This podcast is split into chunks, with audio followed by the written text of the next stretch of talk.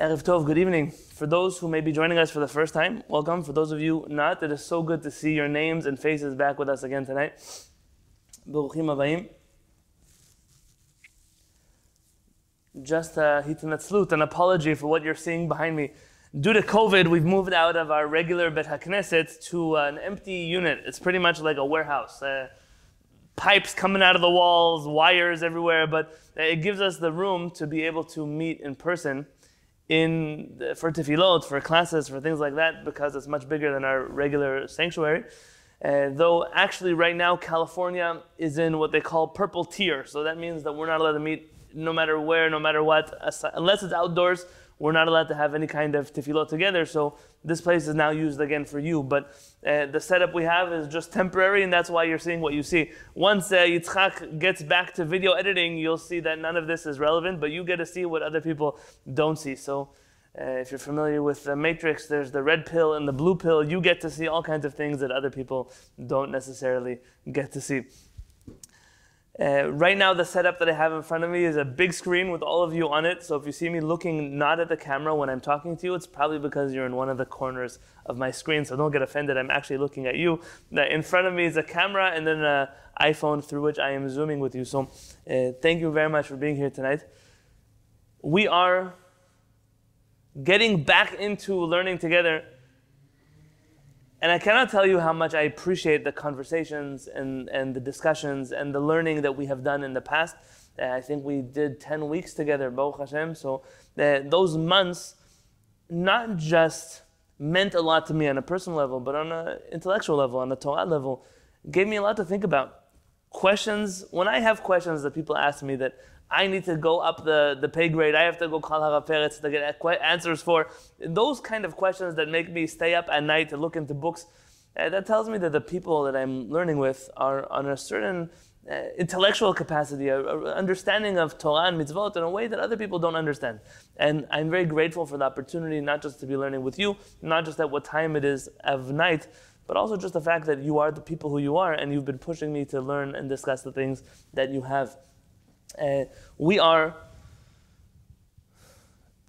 I'm in the United States, many of you are in the United Kingdom. We've discussed this in the past, but for those who are new, there are slight cultural differences between, slight, between uh, one side of the pond and the other side of the pond.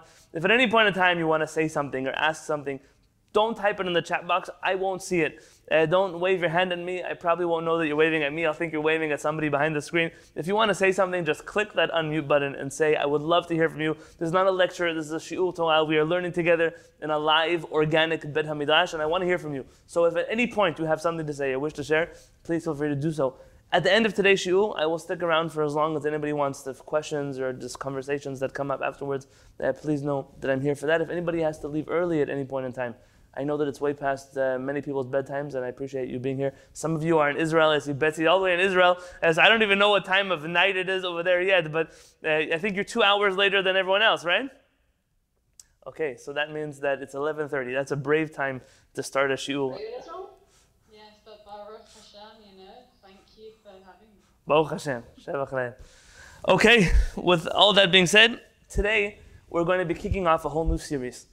Uh, we've tried to incorporate different conversations in the past. And for the first weeks that we studied together, I wanted just to get a feel of who we are, what we're learning. I wanted you to get a feel of some of the variety of information that we might discuss.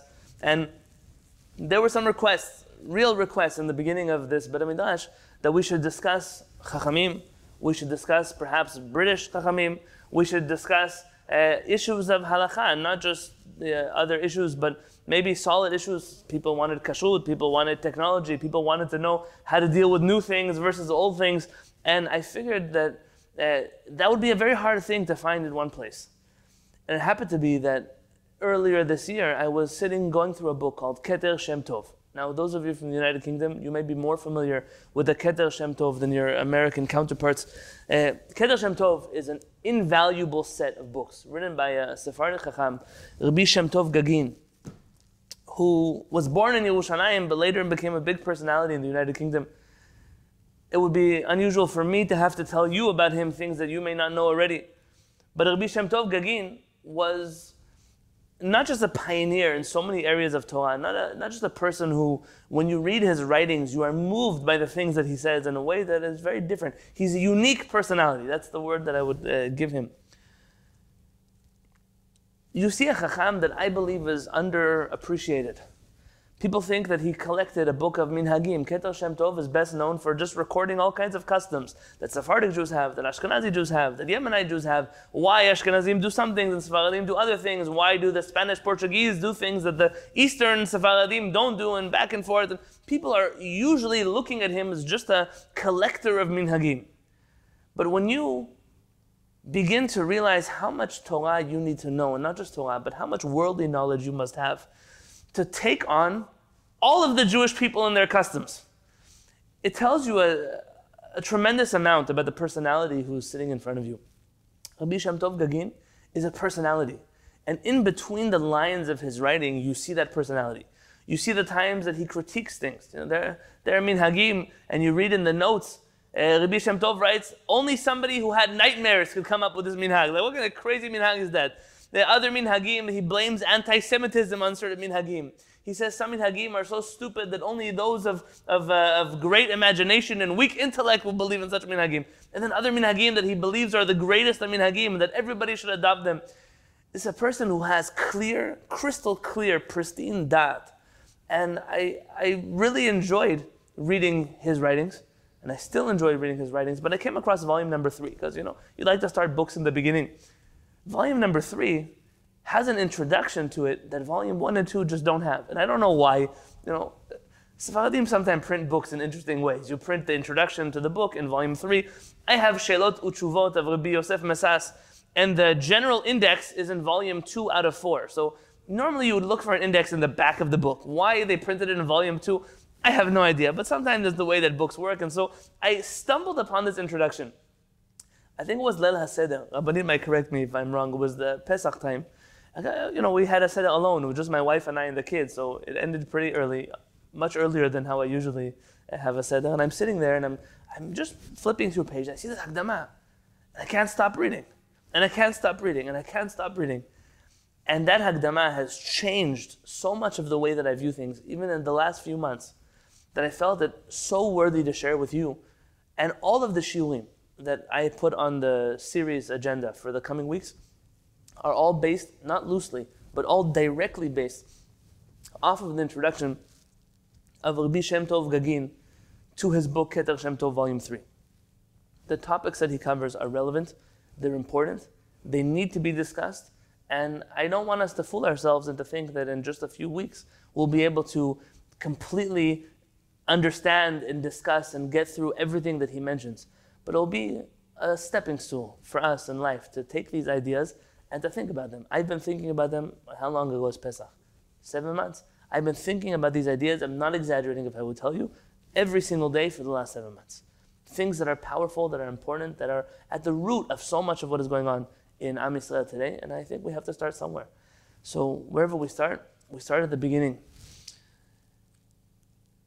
Normally, I print for you a Wikipedia entry on Rabbi Shem Tov Gagin, but let me ask you first. How many of you here have heard before today of Rabbi Shem Tov Gagin?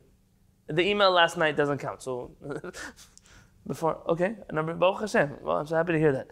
Um, can I ask if anyone knows anything about him that you wish to share with us? Any any knowledge, any information? Hugo, I'm looking at you, but not necessarily. I actually don't lectures, but I, I don't recall that much. I just recall that his name and what you just said, pretty much. So Oh, I'm sorry, I can't, can't provide as much information. That is a first for you, Baruch Hashem. Anyone else know anything about the Rabbi Shem Tov Gagin? he spent he spent a lot of time. Oh. spent time in Manchester, and his, he served as a rabbi here.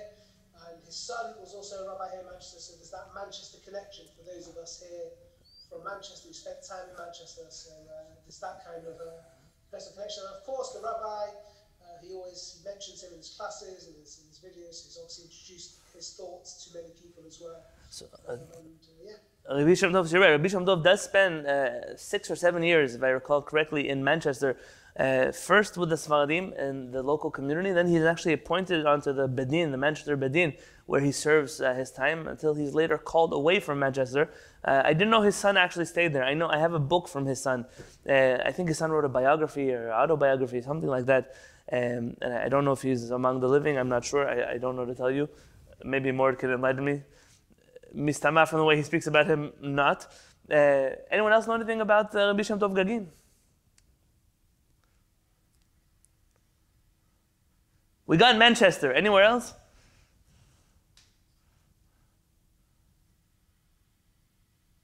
Okay, so we'll do it together. Let's do it together.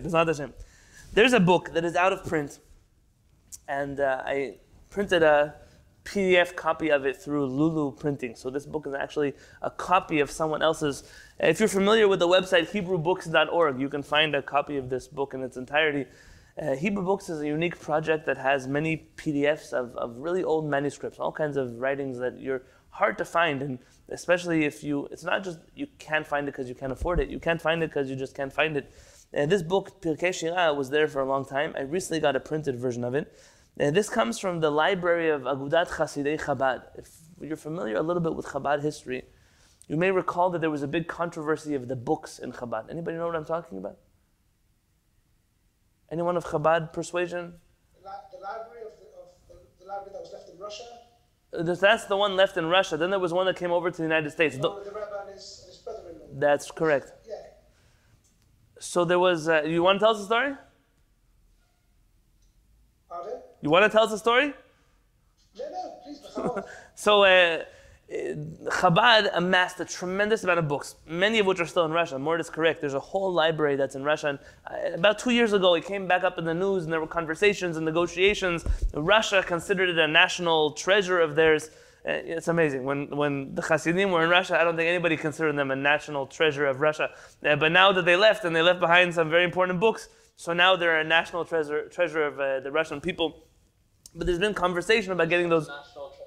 What? It was such a national treasure that they kicked out the Lubavitcher Rebbe. There you go. So there you have, uh, you have, uh, you have this uh, huge library that's split up, and part of it is brought over to Brooklyn, and it contains thousands and thousands and thousands of works, many of which are inscribed by the original authors, many to the Lubavitcher Rebbe's themselves, many to other people, and there begins to be politics after the passing of the sixth Lubavitcher Rebbe. The sixth Lubavitcher Rebbe was known as Rabbi Yosef Yitzchak Schneerson. Uh, in Chabad, they call him the Friedricher Rebbe, which just means the previous Rebbe. Um, the Fried, uh, if, is my Yiddish correct? Is that what Friedricher means? You passed the test. I passed the test. Thank you more. You know, my grandfather used to always say, you have to know Yiddish so you can know what people are talking about you behind your back. So, Friedricher, at least they say something about previously, then I'll know. Uh, the Friedricher Rebbe, when he passed away, had uh, two sons in law. So, he had two daughters that were married, two sons in law. One was uh, Rabbi Gurari, or Gurari, I guess is the proper Hebrew version, but Rabbi Gurari, as well as one uh, Rabbi Schneerson, who was Rabbi Menachem Mendel Schneerson, later became the seventh Lubavitch Rebbe there were tremendous politics in Chabad Lubavitch at the time over who should be the next Rebbe. Now, that's not unusual. For anyone who's familiar with Chabad history, not, not uh, uh, modified Chabad history. The Chabad history you're familiar with today is the doctored up version of Chabad history. But the undoctored version of Chabad history, there were many Lubavitcher Rebbe's, many Chabad Rebbe's, more correctly, many Chabad Rebbe's that were not Lubavitch. So Lubavitch is a location, uh, Chabad is a theology. And they were already as far back as the first Lubavitch Rebbe. Alav Shalom, Rabbi Shneur Zalman of Liadi. Already between his son and his student, there were wars who should be the next Rebbe, and pretty much, uh, whereas maybe in the intellectual, I don't want, actually, I don't want to stick my head. I don't want to stick my head who should have been the next Rebbe, but there is much debate over who should have been the next Rebbe. Not everybody believed it should have been the son. There was a split. Many uh, Chabad denominations broke off. Uh, I believe there were Hasidei Kapust that were also Chabad. Uh, all of them decimated in the Holocaust, and pretty much the only surviving branch of Chabad is the Chabad Lubavitch variety that you may be familiar with. And Chabad Lubavitch makes it their mission to make sure that you don't know about the other Chabads that existed because there's only one Chabad Lubavitch, and that's what we have, and that's what you know, and that's all you need to know. And so the sixth Lubavitch Rebbe was no surprise there was going to be politics over who should be the next Rebbe. Uh, there was internal fighting between the Rabbanit and the Rebbe and the, whatever else happened, and that's when Chabad rumors have it switched their wardrobe. There was a family shtreimel that didn't get passed on, and between rumors and fact, I'm, I'm not going to uh, put my head there, but there were everyone talks about a year where the last Lubavitch Rebbe, Alav Shalom, where he he didn't accept the mantle of leadership. He was waiting, meditating. It was a year of politics, a lot of wars going on uh, inside of the movement at the time, and ultimately what happens is that the Rebbe accepts, the last Rebbe accepts the mantle of leadership as the, the official Lubavitch Rebbe. And that's kind of a, um, a, a, I don't know, a compromise of sorts, or a show of goodwill, a gesture of goodwill towards his brother-in-law. You'll notice if you've ever seen a video of the Lubavitch Rebbe that he sat at this long white table whenever he would speak, a long white table. And there's nobody else sitting at that table, only behind him.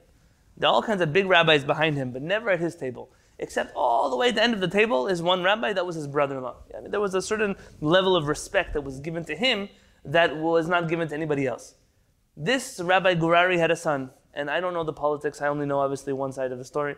This Lubavitch Rebbe, uh, he's the Lubavitch Rebbe's grandson or nephew, the last one's nephew. And he decides that the family treasure library belongs to him too. Why is it just belonging to this Rebbe? He's a nephew, it's his books also. And he seems to have started selling books from the collection of the Chabad Lubavitch library. And this blew up into a huge court case of the Chabad Lubavitch movement suing uh, this nephew for stealing rare manuscripts and selling them uh, to other people for a profit. He claimed these books are a family possession, and because of that, they're his to sell. He deserves part of the inheritance, and that leads Chabad into court as a movement. Do the books belonging to the Rebbe belong to him, or do they belong to his movement? And if they belong to him, then really this nephew deserves part of those books. And if they belong to the movement, then the books belong to the movement and nobody could steal. Even the Rebbe himself wouldn't be able to sell books from his own library. And this leads to a huge debate in American law. Whose testimony do we accept about what is a Rebbe? What is a Chassid? To whose books do the Hasidic Rebbe's, uh, uh, who, who's the Hasidic Rebbe, who owns those books? The movement, uh, there was a big war in New York ultimately the Chabad Lubavitch movement won on the testimony of the Chabad Rebbitzin, and they uh, burst out into song in the courtroom, a famous Lubavitcher song you may hear around. Didan Natzach, we won, we won. It was a famous song they sang, and every time there's a victory in the movement, they still sing that song. The reason for all of that background is because this book is preserved. I have it only thanks to the Chabad Hasidim. If you'll notice at the top of the, so the, the Pirkei Shira book that I sent you, uh, there's a stamp right on top of the page. And that stamp says this belongs to the library of Agudat Chassidei Chabad, who allowed for all of their books to be photocopied and uploaded to the internet for free so everybody could access them around the world, and that's precisely what we're doing right now.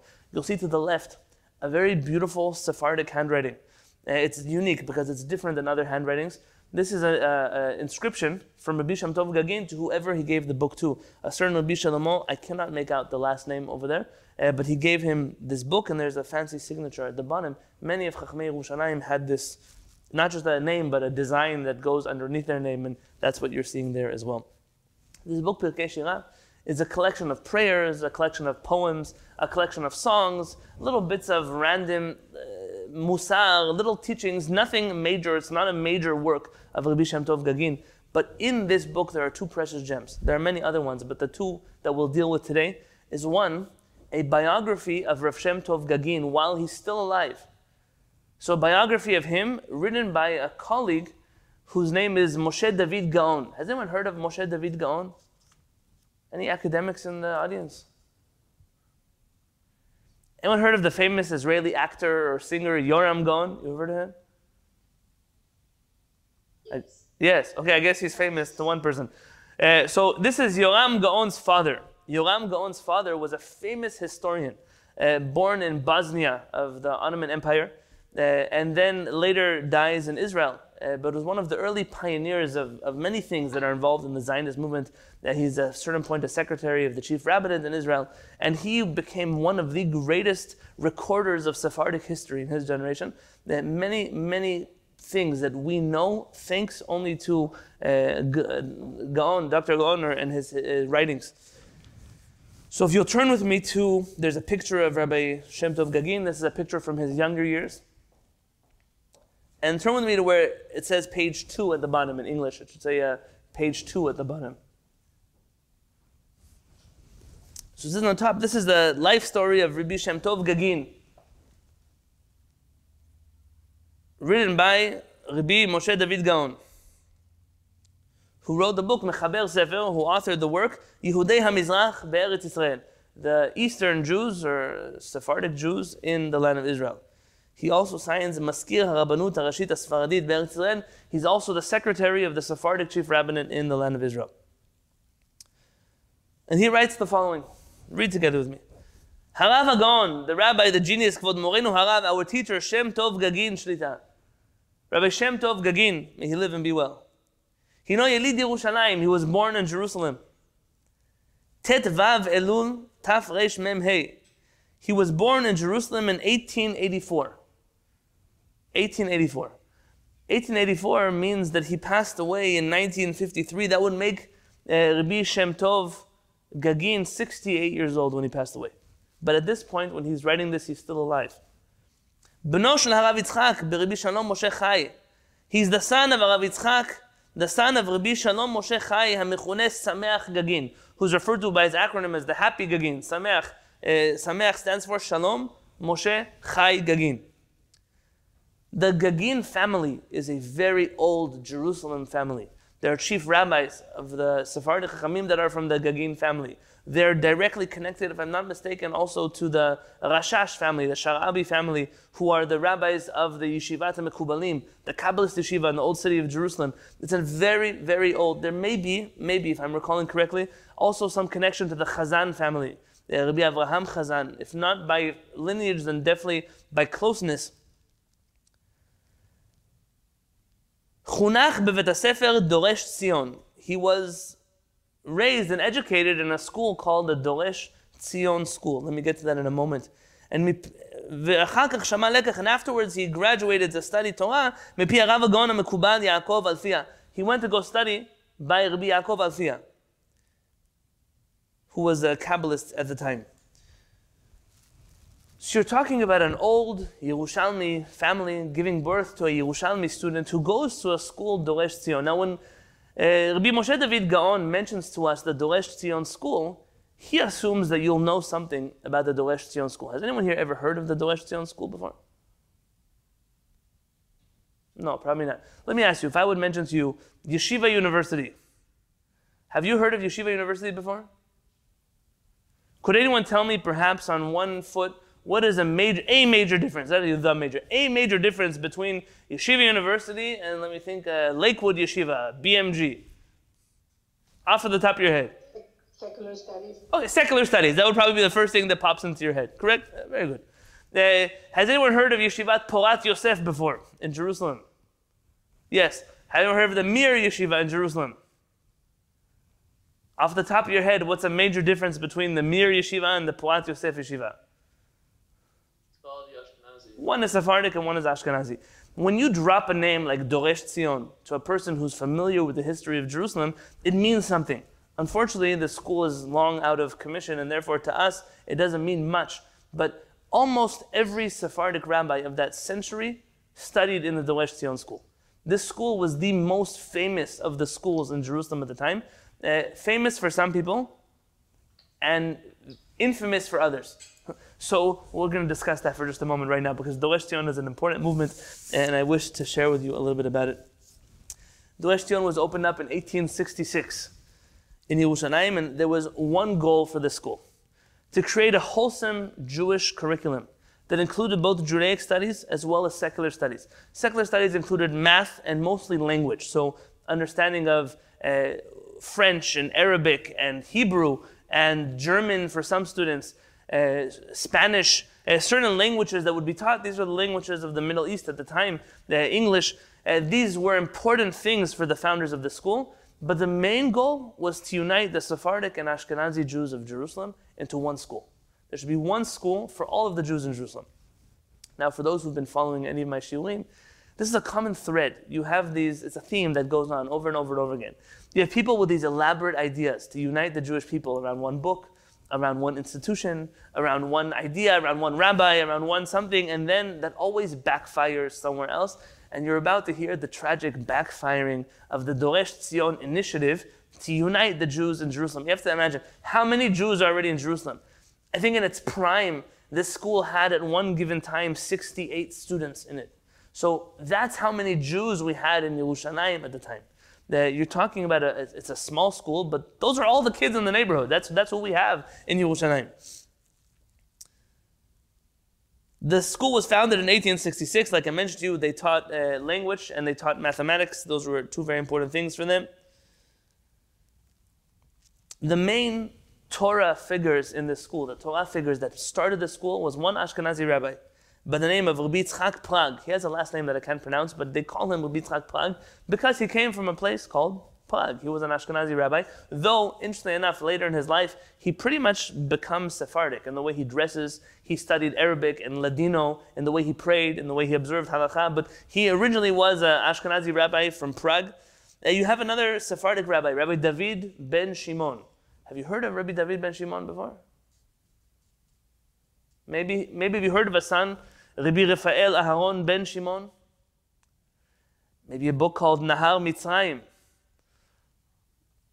We'll get there. Don't worry. One day I'm going to throw out names. Of course we know him. It'll happen. Bezat Hashem. Uh, Rabbi Rafael Aharon ben Shimon is the chief rabbi in Egypt. He was also born in Yerushalayim to Rabbi David ben Shimon, who was the chief rabbi of the Western Sephardim. Uh, mostly when you say Western about Yerushalayim, you're referring to North Africa. That's what they refer to as Westerners, the Adat HaMa'aravim. There's still a synagogue in the old city of Jerusalem. His synagogue is still intact. I used to pray there on Friday nights. It's called the Tzuf Devash Synagogue. Devash, honey, uh, stands for David ben Shimon. So he's always known by his acronym of honey, the Tzuf Devash, the son of Tzuf Devash, Rabbi ben Shimon. So the father, Rabbi David ben Shimon, a Sephardic rabbi, and this Ashkenazi Chacham, Rabbi Tzchak of Prague, they found the school as an initiative. Yes, uh, David Khoresh is asking about a Morocco. Yes, they're Moroccan rabbis. That's why they're in Yerushalayim, and they're the head of the Moroccan community. This went over great until people realized that this was going to cause problems. Because whenever you put Sephardim and Ashkenazim in the same place, so how do you teach? Do you teach Sephardic or do you teach Ashkenazi? In which accent do you teach? In which language do you translate the Chumash to? So maybe I grew up in San Diego. We used to say Vayomer Hashem, and Hashem said El Moshe, to Moshe, Lemo, saying we translate like that into English. Uh, where my wife grew up, and I can't do this. I'm not more. I didn't get that far into the club. Uh, they say Vayomer Hashem, and they translate into Yiddish. And Moshe, they translate Yiddish. Lemo, they translate Yiddish. Uh, so how, how are you going to have everybody in the same room? In, in Yemen, they translate it into Arabic. In other communities, into Ladino. What language are we going to translate Chumash into? And this became a problem, and there was a suggestion by a certain Mr. Blumenthal that they should have a school with two rooms, two school rooms. One for Sephardim and one for Ashkenazim. Not, God forbid, to segregate them.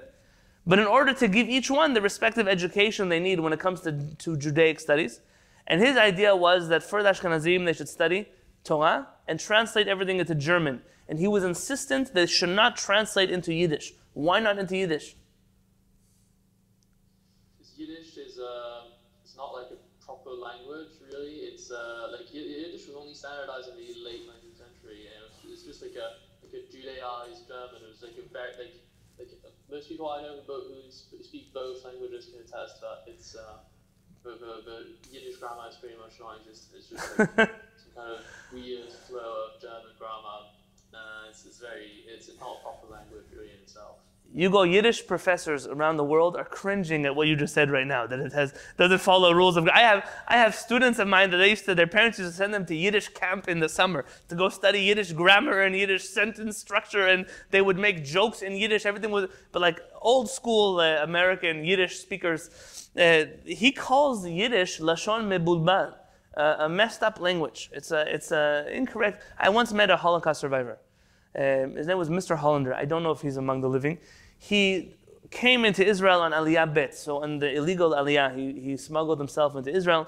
He was a passport forger. That was what he did for a living in yeshiva. He was a very good artist, a passport forger. He forged the passports for the Satmar Rebbe to uh, leave all his Hasidim behind and save himself. You know, the Satmar Rebbe famously told his Hasidim to stay in Europe, everything's going to be okay. And then he ran for the hills uh, to the United States. The way he got out, well, first he came to Israel, but the way he got out was on a forged passport made by this Mr. Hollander. Uh, Mr. Hollander was so talented at forging passports that he was recruited by what was not yet then the Mossad, but the illegal Aliyah movement, what they called Aliyah Bet. If you've read the book The Exodus, or you know, if uh, any part of this part of history where they're smuggling people onto the shores of Palestine at the time, uh, he was very involved in forging the papers for many of the officials that came over. Uh, Mr. Hollander, once the state of Israel started, uh, joined officially the Mossad, and I remember speaking to him about a few things, and they told me, listen, everything we did for the Mossad before 1948, I could talk about. Everything that happens after 1948, you're never going to hear an answer from me. So uh, every, every time you'd ask him a question, he would just smile at you. That was a smile. Uh, so it was at the time, if you remember, that there was a, a assassination of terrorists. I think it was in Dubai. Uh, 12 bedrooms, and someone had forged uh, passports from the United Kingdom. You remember what I'm talking about? And they assassinated these terrorists, and then everyone blamed it on Israel. Israel claimed they had no idea what everyone's talking about. When I asked Mr. Hollander, he just smiled at me. That's all he did. Uh, but so an answer more than I can't tell you. But he was insistent. So I, when I spoke to him, telling Mr. Hollander, I asked Mr. Hollander if he speaks Yiddish. He said, Of course I speak Yiddish. I said, So do you speak Yiddish? He says, Jonathan, I speak a good German, a good Hebrew, and a good English. Why would you want me to speak a bad Hebrew and a bad German and a bad English? Why would I ever speak Yiddish? That was his. I mean, I know how to speak it, but I know how to speak other languages proper. And this, Mr. Blumenthal suggests that the Ashkenazi children should be taught in German, and the German should be what he calls zach venaki, very sophisticated and clear, meaning proper German. And what about the Sephardim? So the Sephardim, they should speak either Arabic or Spanish, zach venaki. It should be very clear, very precise. And he says they should stay away from Ladino, which the, now it's the chance for the Ladino speakers or, or, those of Ladino heritage to be offended that that's also considered the Sephardic Lashon Mebulbal. So we no, no monopoly on offense over here. But this was the dream. The dream didn't work out so well. Uh, the reason? Because there were extremists in Jerusalem, like there are always extremists in Jerusalem, who did not see at all that it was a proper idea for Sephardim and Ashkenazim to study together. They also were livid at the fact that this yeshiva would incorporate into it secular studies. This was, it's not a new war, it's an old war. And they decided to go all out and attack this yeshiva. What did they do? In the middle of the night, Yerushalayim's Chevra Kadisha, the burial society, they take a coffin and they leave it on the doorstep of Rabbi Yitzchak Prag. So when he wakes up in the morning, he finds a coffin in front of his door. And it seems like in whatever uh, ultra Orthodox European politics were in Israel at the time, that was, you're now excommunicated from the Jewish community. If you have a coffin by your front door, you're out. Imagine uh, images of burning crosses on people's lawns, that happened in this country, or other such. It was a sign. Like in Am Yisrael, we used to blow a shofar, and you heard a shofar, a person was excommunicated from yeshiva. Uh, so this was, they, they left a coffin on his doorstep. And there's a newspaper clipping that I have from there that says, Vayhi balayla hazeh, and that night, yatsu ha'achbarim michorehem, the little mice crawled out of their holes. V'la'atalafim haya'or, and even the bats, as they came, they saw light. Vayasovu v'yemu ba'ir, and they were wandering around the city. ותקעו והריעו בשופרות, and they came and they blew שופרות, והלכו ועמדו תחת חלוני בית הרב אוירבך.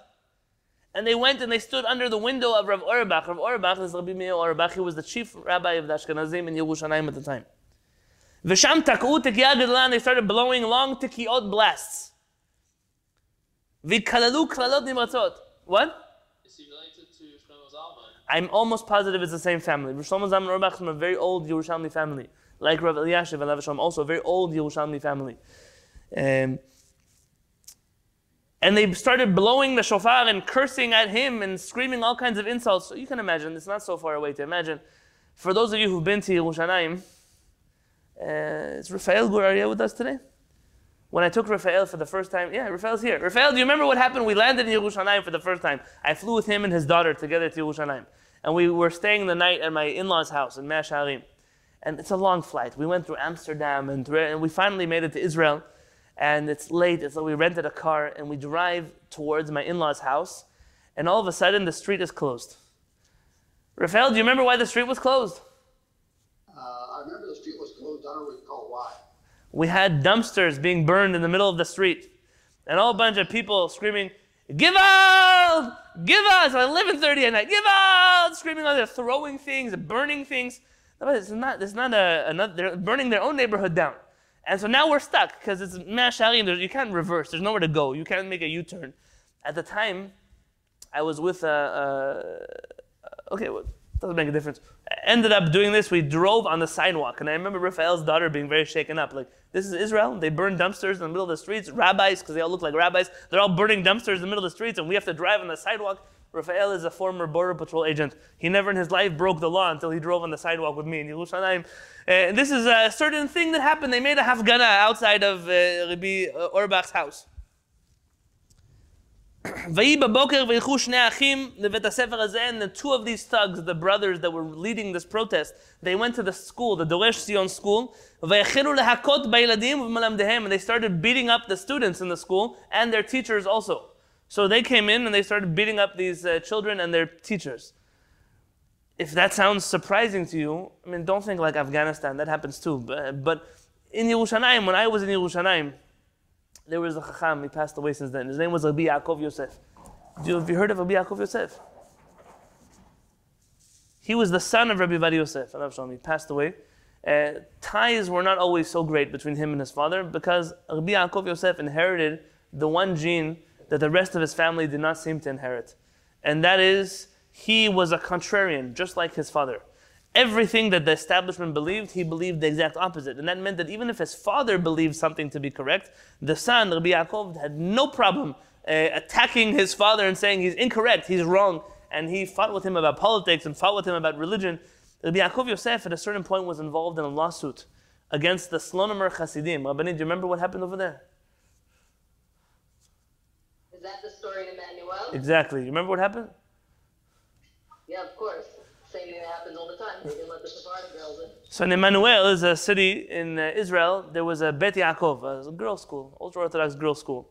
I was living in Yerushalayim. I, just, I don't know what year this was. Maybe 2010, 11, 12, somewhere in that time period. And uh, they had built a wall, mamash, a wall down the middle of the school, uh, a fence down the middle of the playground. Sephardic girls on one side, Ashkenazi girls on the other side. They even put, you know, when you have construction fence, you could put those like plastic pieces in between so you don't see from one side of the fence to the other side of the fence. They didn't even want them to see each other. This became a major lawsuit in Israel. Uh, the government threatened to close the school. So what the parents did of the of the Hasidic girls, they they built a, a makeshift school in the parking lot. They put up a tent and they were all learning in the tent. They said they will never go back to a school uh, with Sephardic girls inside of that school. And this became the Million Man March. So ultimately there was a rally in Yerushalayim. The ultra Orthodox managed to spin this story as a matter of freedom of religion. That we decided that according to our religion, it doesn't make sense. It has nothing to do with racism. This has everything to do with religious standards. And these girls don't fit the religious standards of our school. And the secular state of Israel has no right to interfere with our school. And uh, they, they, it was a riot. And many Sephardim also on that I remember when I was in Israel, they, they demanded every yeshiva would send their, their students to represent this. People talk about like the most inspirational day in modern yeshiva history. All the yeshivot got together, all the seminaries got together to protest the evils of the state of Israel. The only evil here were the people protesting. Nobody else was evil in the story. Uh, the state of Israel was doing what it needed to be done, and it was a righteous thing that the state of Israel had done. Uh, ultimately, it was a Motzei Shabbat. And Rabbi Yaakov Yosef, who was the most vocal opponent of this protest, uh, he finds himself teaching a class in his Bet Midrash to his students Saturday night. And these thugs, I don't want to tell you which Chassidut they came from, they show up in the Bet Midrash and they started beating up Rabbi Yaakov Yosef. So he's a big Chacham in the community, throwing chairs at him, tables at him. Because, you know, violence is the answer, of course, when you can't deal with it in any other way, so violence becomes the right way to do things. Here you're dealing with violence also. You go to school and you beat up the children in the school. You want to beat up the teachers. I mean, that's violence, but fine, they're the teachers. Why would you beat up children? What would have to go wrong for you to go beat up a child? It's the sickest of the sick that a person could do. והרב פראג ציווה לילדים שהשיבו אל חיק מקיהם גמולם בראשם. Rav Prag told the students, fight back, it's okay, they're adults, but you can beat them up too. וירימו איש איש אבן ומקל יד, and everybody took rocks and they took sticks. ויבריחו את שני זנבות האודים האלה, והילדים ניצלו מידם, and they chased away these uh, antagonists, and the children were saved from these people. Rabbi Shem Tov Gagin was educated in the Doresh Zion school. This school ultimately loses support from the Ashkenazi establishment. It becomes a school that uh, only Sephardim go to and a small group of Ashkenazim. Uh, there were seven, ultimately seven classrooms, uh, six of which taught in Ladino, one which taught in Arabic, mostly for North African Jews who were coming to Israel. You have the school last until the turn of uh, really fairly recently, but it became an Israeli public school, and then it just fell out of interest. Nobody cared to uh, continue the yeshiva or its mission. Today it's rented out by a Haredi yeshiva that is there, some anonymous yeshiva that uses the building. Uh, but this is the tragic story of the Doresh Tzion institution, which was intended to unite all the children of Yerushalayim into one school so they could possibly have a harmonious future together. Part of me feels that the reason why Rabbi Shem Tov Gagin fights so hard in his lifetime to unite Sephardim and Ashkenazim? Maybe, and I don't have any proof to this, but maybe because of his birth and his home and his upbringing, being born into the politics of Yerushalayim, between the wars of Ashkenazim and Sephardim there, he felt as much as it was important for people to maintain their own tr- traditions and their customs and their languages, but it was very important to even more important than that was to unite the Jewish people together. And this becomes a big mission of his.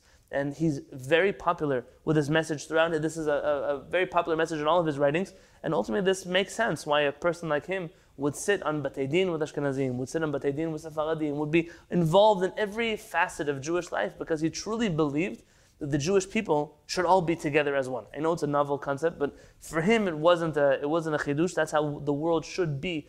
And uh, he would be very proud to see all the people in the world who today perhaps these divisions don't bother them anymore. Marry each other and pray with each other and learn Torah with each other and share ideas together. But that was a world that Rabbi Shem Tov Gagin, at least in his upbringing, did not merit to see uh, and, and tried his life, his whole life, to make that into an example.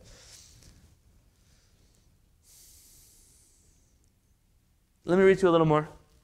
If you have anything you want to bring up, I'm happy to take questions, so please. Biotov ben when he was 23 years old, nismach lehoa yidei Rav Chaim Berlin. He was ordained as a rabbi by none other than Rabbi Chaim Berlin. Please, someone tell me you've heard of Rav Chaim Berlin. Yes, okay. So he has a famous. Not Rav Chaim, uh, well, I don't think this is Rav Chaim. Rav Chaim Berlin is the uh, brother, am I correct? The brother of maybe this, the brother or the son of the Netziv. I don't remember. He has a yeshiva in New York. There's a famous yeshiva at Rabbi Chaim Berlin in New York. Son, he was, he was his son. The son. Okay, the son. Thank you very much. This is Volozhin, not Brisk. No, not Brisk. Volozhin, correct. Volozhin. Uh, he was ordained by him as a rabbi. I'm not sure if that happened in Europe or that happened in already in uh, New York. I have no idea. Bishnat Tafresh Ayin Gimel, the year 1911 until 1919, Huzman Kahir sham he becomes a, a member of the Bet Adin in Kahir in Egypt. Ashkenazim, he was also a member of the Sephardic Bet Adin in Kahir as well as in Ashkenazi Bet Adin. What are Ashkenazim doing in Egypt?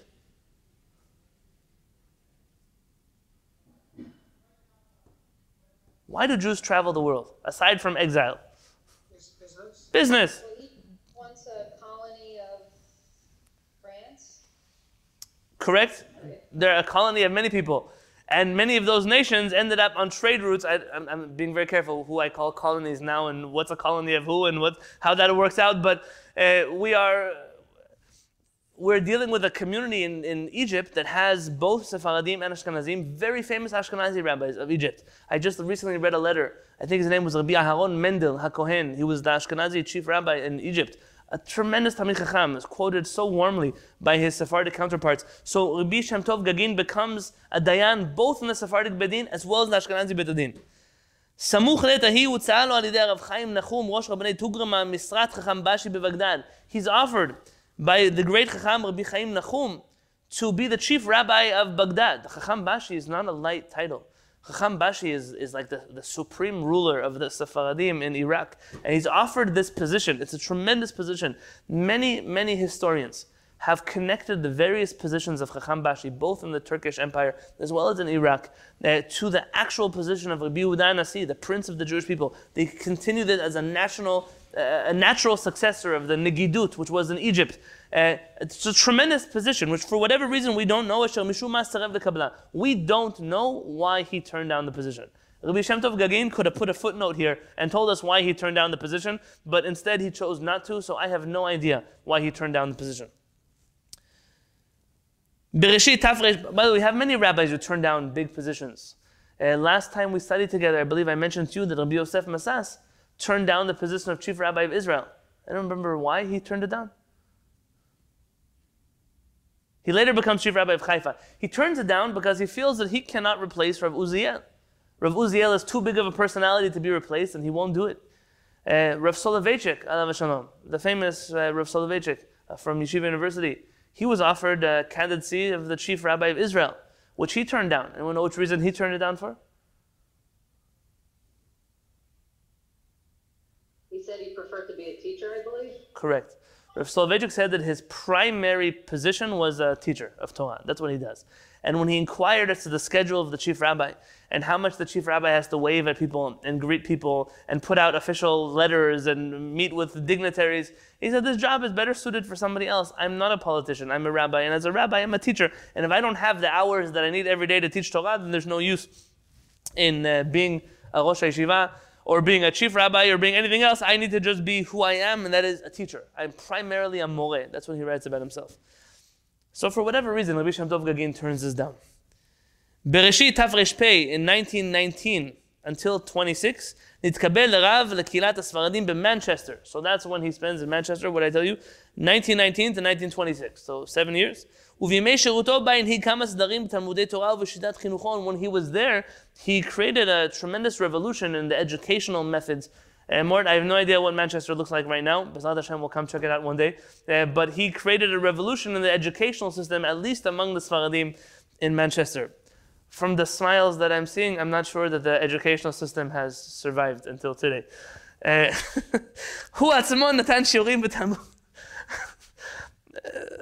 עצמו נתן שיעורים בתלמוד. Rabbanit, I was warned that I have to be more politically correct when I speak in the United Kingdom, but this is our shiur. Not, not, I'm not speaking for any organization over there. Uh, נתן שיעורים בתלמוד ובשולחן ערוך, ותוך כדי כך נתמנה לחבר בית הדין לקהילת אשכנזים. He himself didn't suffice just being the rabbi, he gave the classes on Talmud. He taught Shulchan Aruch and other disciplines. And while he was doing that, so being the rabbi of the Sfaradim, being a teacher in the school, he also took upon himself in 1920, so about a year later after he came to Manchester, the position of a Dayan in Ashkenazi Bet Adin as well. Uh, who here is from Manchester? I know Mort is from Manchester. Anyone else? The Horwiches. You guys are from Manchester. You go. Is there still? Are there still two? Are there still two Batei Din in Manchester? Yeah, yeah, but not Sephardi one. Oh, interesting. Uh, So there's there's no Sephardic Bet Din in Manchester anymore. Is there a Sephardic representation in the Manchester Bet Din? Uh, Not, not that I know of, no. Interesting. Okay. So this is different, let's say, than London, where, where that's uh, a given. Yeah, well, London's got its got the London, London has the Sephardic then. Yeah, yeah, right, exactly. So there are two, at least two, and I know of more, but that's correct. So Miketz Shana, about a year later, so that's 1920, הוזמן ללונדון לשמש רעבה לקהילת הספרדים. He, to be offered the position of rabbi of the Sephardim in London, ויהי מאז מנהיגן הרוחני והדתי של שתי הקהילות הנ"ל. And from then he remained, meaning that's current when he's writing this, he remains the spiritual leader both of London and Manchester Sephardic communities.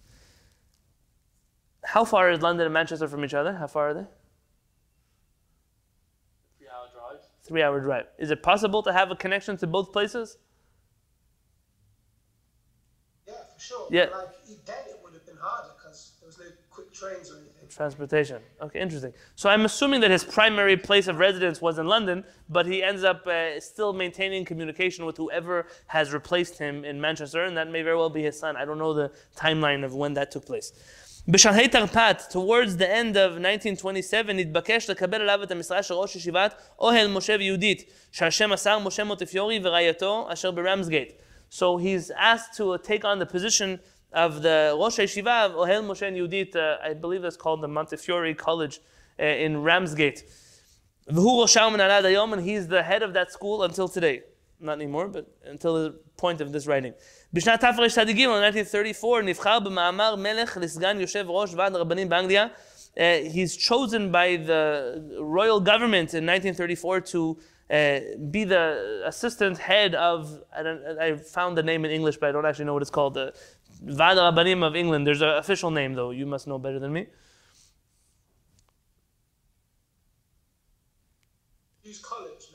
No, no, no, Jews College was, no, this is a, a bigger organization of rabbis. I will get you the name because I just wrote it down in my notes that I did not bring with me today. If you look up in the Wikipedia article about him, they mention what happened to him in 1934. You'll tell me what it says over there. Etz Chaim in London, he also becomes Rosh Etz Chaim in London. Megil Biyoter on page 8 and from a very young age, he started writing, Vifarsem Amarim Shonim Beiton HaChavatzelet, he started publishing in the HaChavatzelet publication, Al Nosim Datiim Shonim Kegon HaTkufa, HaKuvim, HaSava, VaDikduka, he started writing about all kinds of uh, religious topics of the time.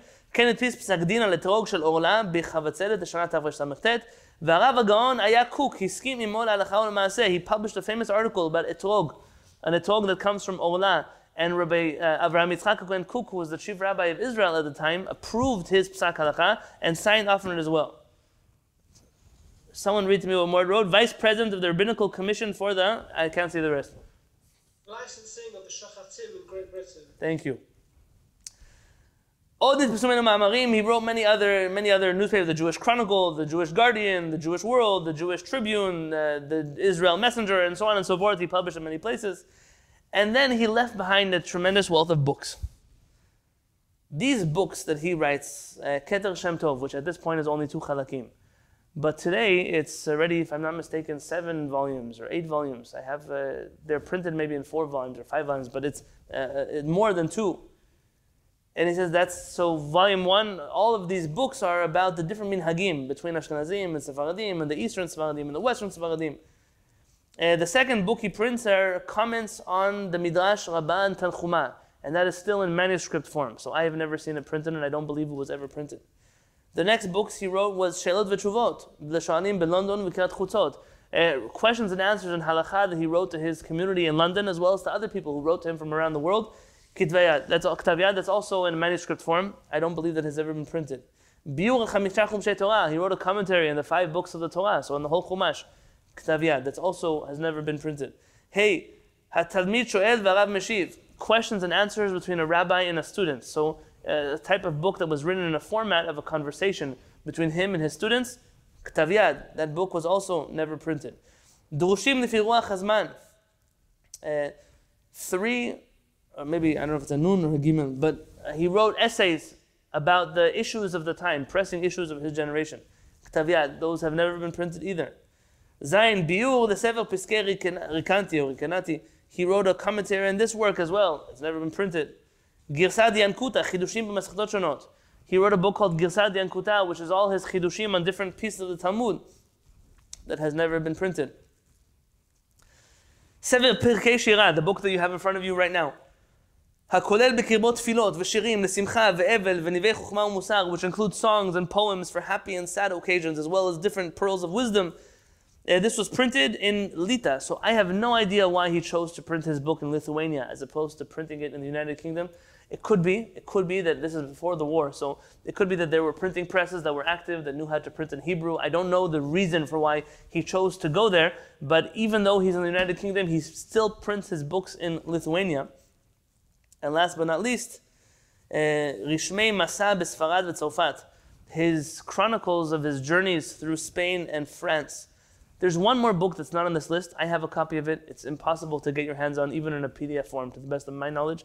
And that is his uh, discovery about the Jews of Cochin. Uh, it's a very short book that contains pictures. The pictures part, you're unable to, I have it, but it's a very old copy. Uh, but the one, the text, at least what he wrote about that community, you can find in one of the volumes of Keter Shem Tov. They've printed inside of it uh, the little pamphlet that he wrote about the Jews of Cochin. Aside from that, and the Keter Shem Tov, and this book of Pirkei Shira, the vast majority of the life works of Rabbi Shem Tov Gagin have never been printed. And even those that have been printed are very difficult to find. I don't know what the situation is today, but for years I was looking for a Keter Shem Tov. I got my own copy only as recently as a year ago. Um, Lily Naz, when I in Israel? I saw you then. We were you were in my shiur. How long ago was that? Um, that was in January. Um, but there is there's actually two copies in Bevis Marks synagogue by the upstairs Kiddush table if anyone's in London and wants to read it. Oh, Baruch Hashem. Don't pull, don't pull a nephew of the Lubavitcher Rebbe and steal the books and sell them. Just go look at them if you need to learn from them. Uh, so a year ago, I got my own set, and it was very hard to get my hands on that set, and I paid a lot of money to get that set. Uh, and I think Mort, you said you went right afterwards to the bookstore to look for this, and it was already gone. But uh, this this uh, set was printed with a disclaimer. And this disclaimer is precisely what makes me know that we're on the right trail of the right kind of chacham uh, to be able to properly understand the life of this person. There's a disclaimer. So it's the book, there's the new edition, and it's not in your PDF. So I sent you the first 30 pages of the, of the volume that we'll be studying, but there's one page that was added, uh, added, added, added in 1999 by whoever printed the book again.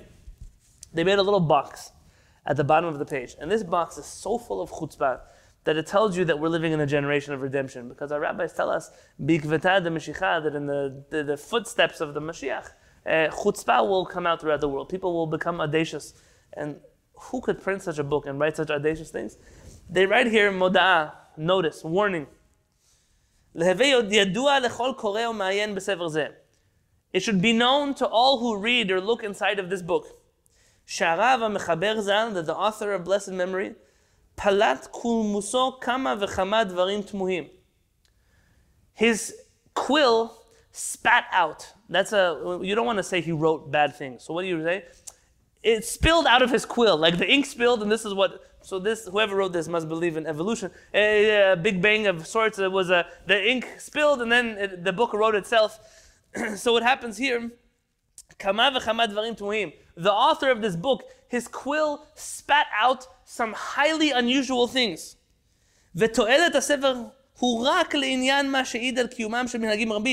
And therefore, the only reason why this book should be printed, the only uh, reason for existence of this book, why we will print it, is because he records a number of minhagim,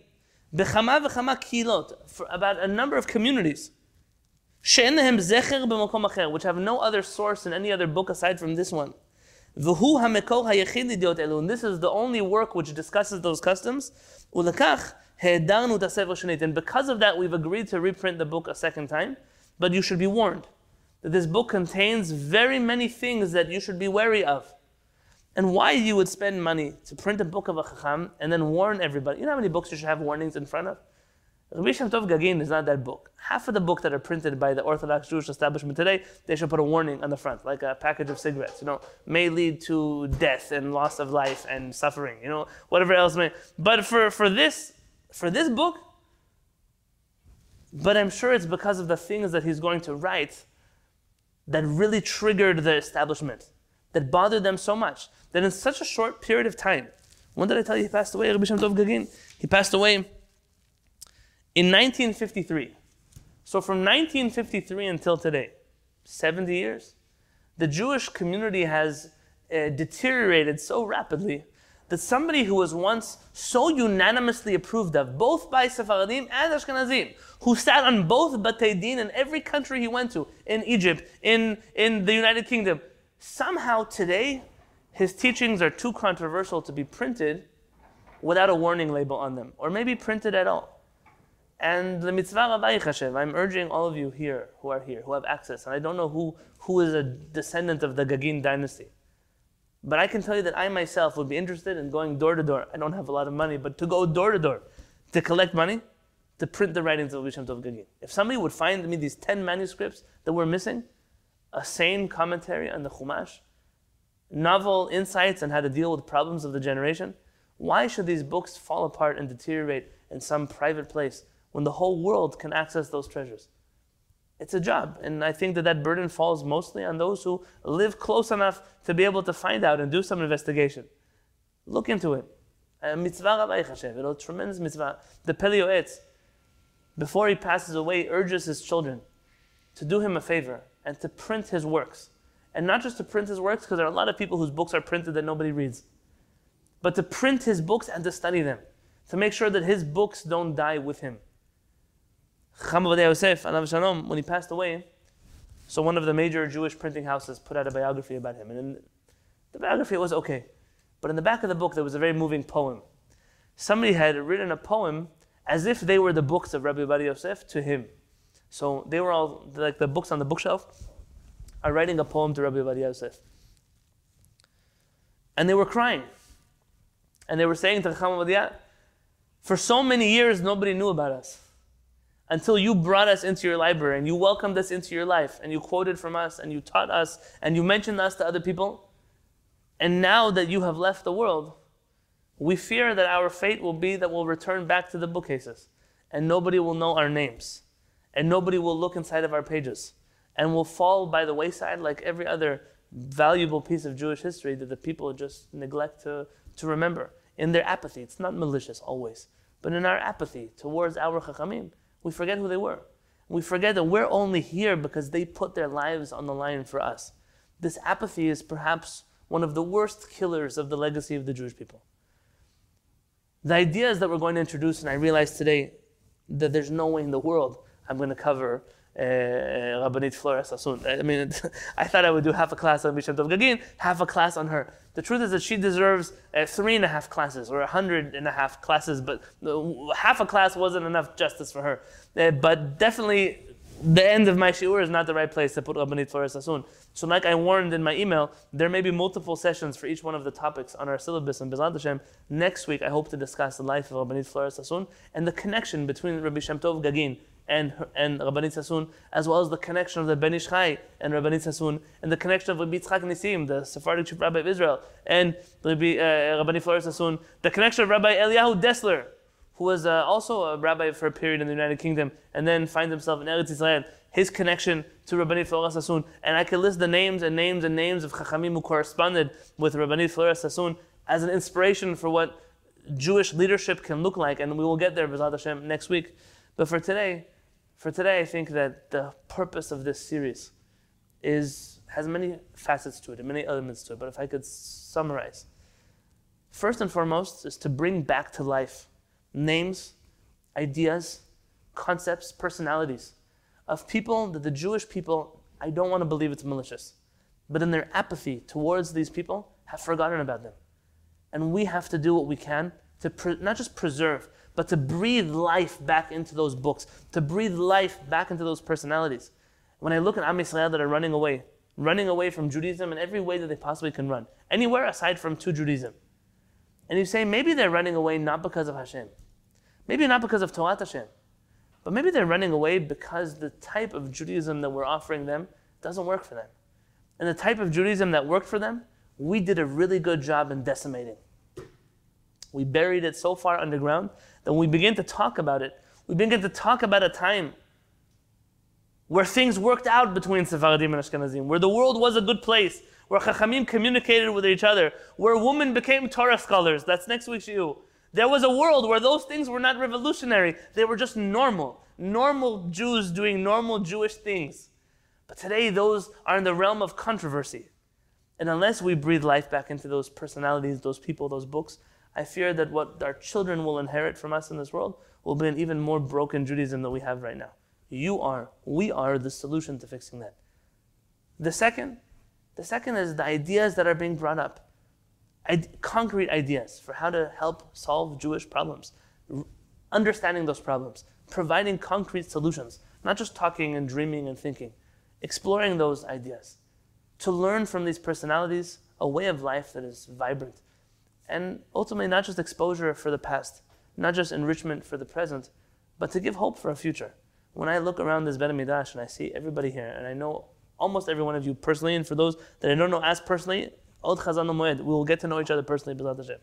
When I look at all of you and I say, where is Am Yisrael headed? When I read the news and I get depressed about the Jewish people, when I see Chachamim fighting each other right and left about such trivial things, when I see big books of halakha being put out on what blessing do you recite over Bamba, and nobody else being able to discuss anything more relevant to the Jewish people than that, when I get depressed about Am Yisrael, I look at all the people that come to study Torah with myself and the Rabbanit, and it gives me chizuk, me. So maybe I'm just selfish, but it gives me tremendous uh, chizuk to know that there is not just hope, but there are concrete efforts that are being put towards fixing the Jewish people, giving a brighter future to the Jewish people of all types, of all walks, of all denominations, of all lives.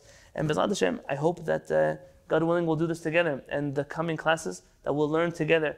And every single one of them is a stepping stool towards a bigger vision, a bigger goal that God willing we will discuss and explore together next week. B'ezrat Hashem. Uh, I put a Wikipedia link about Rabbanit Flora Farcha Sassoon. Uh, look into her. If you've never heard of her, then now is your chance to learn about her so that next week when I ask you, has anyone heard of Rabbanit Flora Sassoon? You'll say, yeah, of course we heard about it. Everybody will, will uh, know who she was. Uh, but not just to know about her, but to, to internalize who this personality was, who she was, what she was.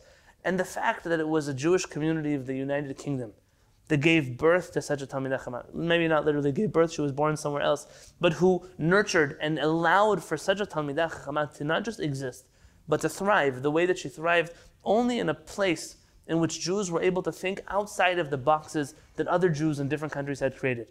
And for me, when I think of personalities that we need to get to know, uh, like some of you suggested a few months ago, let's look home first. Let's look at our people first. Let's look in our, am I saying our? Rabbi, do you want to move? Our United Kingdom first. Let's find those personalities that had vision for the future. And B'ezrat Hashem, together we will uncover all of this. So God willing, next week's shiur was dedicated entirely to Rabbanit Flora Sassoon. B'ezrat Hashem.